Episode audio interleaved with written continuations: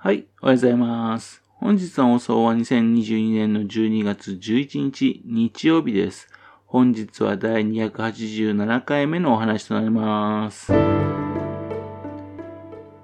のチャンネルは福島県郡山市在住の特撮アニメ漫画大好き親父のぴょん吉が響きになったことをだらだらと話をしていくという番組です。そんな親父の独り言を気になりまして、もしもあなたの心に何かが残ってしまったらごめんなさい。悪気はなかったんです。不幸にもこの番組に興味持ってしまったら、ぜひ今後もごひいきのほどよろしくお願いいたします。昨日ですね、大失敗したので今後注意しますと言っていたのですが、またすぐ失敗していましたね。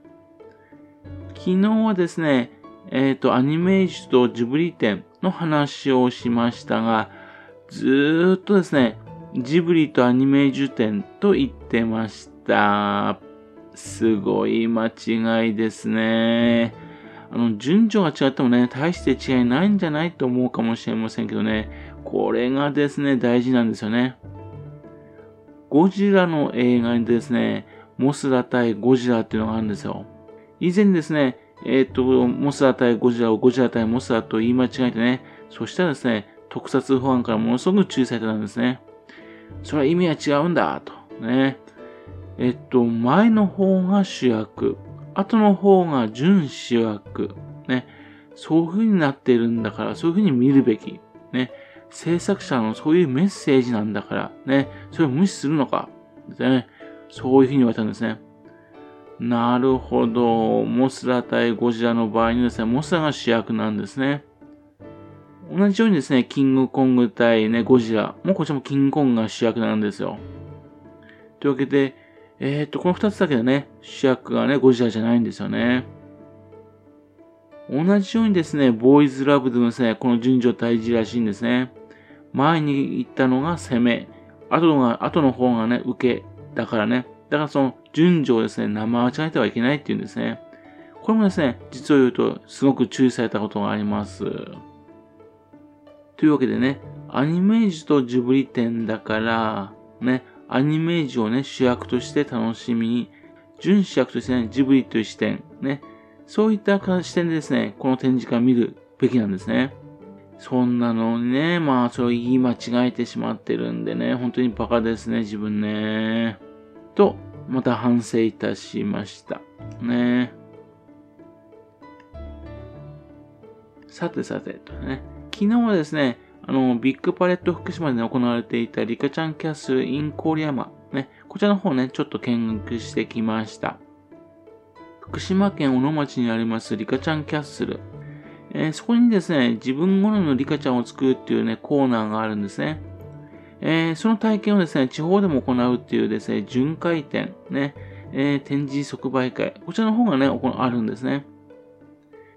興味あったのはですね、リカちゃんキャッスルへですね、車で40分というですね、かなり近い郡山市でね、なぜこの展示会するんだろうと。えー、というわけで、まあね、近いもんだからね、客は、お客さんはね、そんなに多くないはずなんですよね。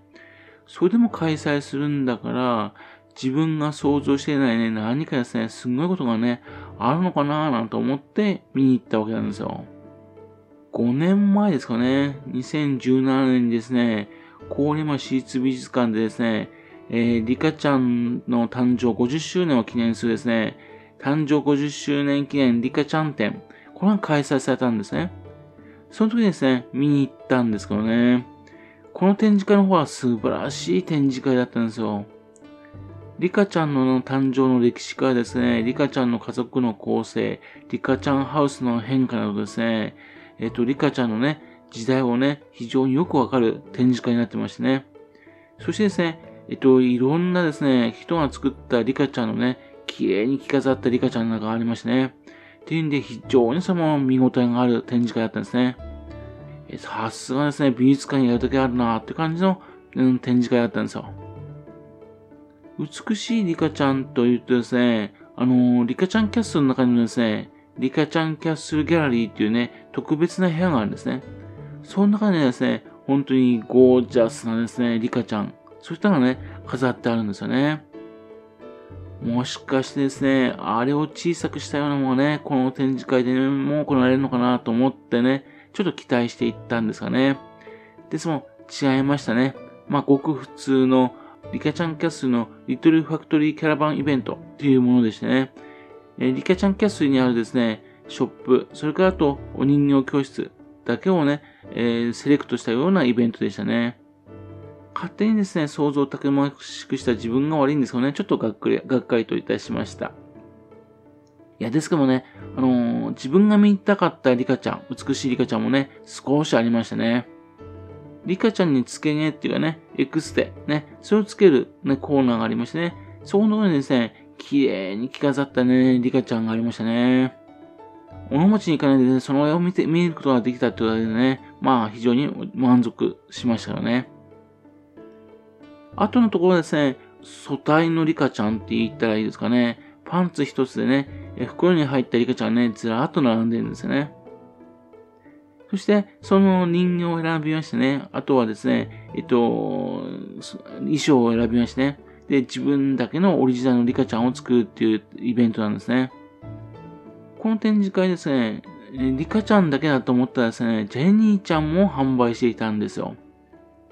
自分たちの世代だとですね、あの、けばいイメージのバービーちゃんという人間がいましてね、そのバービーちゃんがですね、ある日ですね、突然可愛い日本人好みのね、バービーちゃんになっちゃったんですよ。そして、それから数年経ったらですね、今度バービーちゃんがですね、ジェニーちゃんに名前が変わったという事件があったんですね。そういった記憶があるんですね。でも、その後ですね、ジェニーちゃんはね、えっ、ー、と、順調にね、あのー、過ごしていたと思っていたんですね。ですが、その後もいろいろあったみたいですね。今回知ったんですけどね、現在ジェニーちゃんっていうのは一般のおもちゃ屋さんでね、取り扱ってない存在だってことを知ってびっくりいたしました。今、タカラトミーではですね、ジェニーちゃんをね、ネットなども通じてもね、販売してないんですよ。そして、その数少ないジェニーちゃんをね、買えるのが、リカちゃんキャッスルらしいんですね。現在ですね、本当にごくわずかで、あの、ジェニーちゃんを扱うところがある、店店があるらしいんですね。その一つとしてね、あの、リカちゃんキャッスルがあるらしいんですよ。というわけで、じゃあ、日本中のジェニーちゃんのファンの人たちですね、えっと、リカちゃんキャスに行かないと、このジェニーちゃん買えないわけですよね。ということは、リカちゃんキャスに行ってですね、ジェニーちゃん買ってきてね、転売すれば、それだけじゃ儲かるんじゃないかなと、儲かるんじゃないかなと思っちゃうんですよね。もしかしてすでにやってる人いるんでしょうかね。今回の展示会でもですね、あのいろんな人形はね、個数限定で、限定で販売してましたからね。もしかしたらそういうふうな悪いことを考える人がいるのかもしれませんね。それから今回ってびっくりしたのはですね、リカちゃんとかジェニーちゃんのね、そのフレンドたち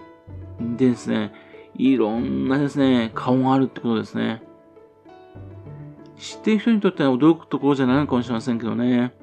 えー、うちの家にはですね、娘がいるんですよね。ということで、娘がいるんで、リカちゃんキャスにはですね、毎年のように、ね、よく連れて行ったんですよ。ね。えー、でも見るのはですね、あの、ファクトリーのね、工場のラインだけ見てね、そしてあと歴史のところの昔の人形とか見てね、ああ、こういうのがあったんだなって見まして。ですもんね、その後ですけどね、あのー、その人形の、ショップのところだとかね、あと人形の教室、そこのところは素通りして書いてたんですね。だってね、やっぱりそこに行っちゃったら絶対リカちゃん欲しくなっちゃうじゃないですか。そしたら、あのー、ね、あの、毎年行ってたら高くなっちゃうじゃないですか。というわけで、というわけで、いつもですね、素通りして帰ってきたんで、こんなにですね、リカちゃんの仲間にね、えー、こんないろんな顔があるのかってちょっとびっくりしましたね。その中にですね、今回ですね、リカちゃんのおじいちゃんのね、アルベールおじいちゃんがいたんですよ。存在は知ってましたけどね、あ、ここでも売ってたんだと思ったんですよね。でも、ふと考えたんですもん、おじいちゃんの衣装ってどうすんでしょうね。身長が合うからって言って、ジェニーちゃんのね、衣装を着せるわけにはないですよね。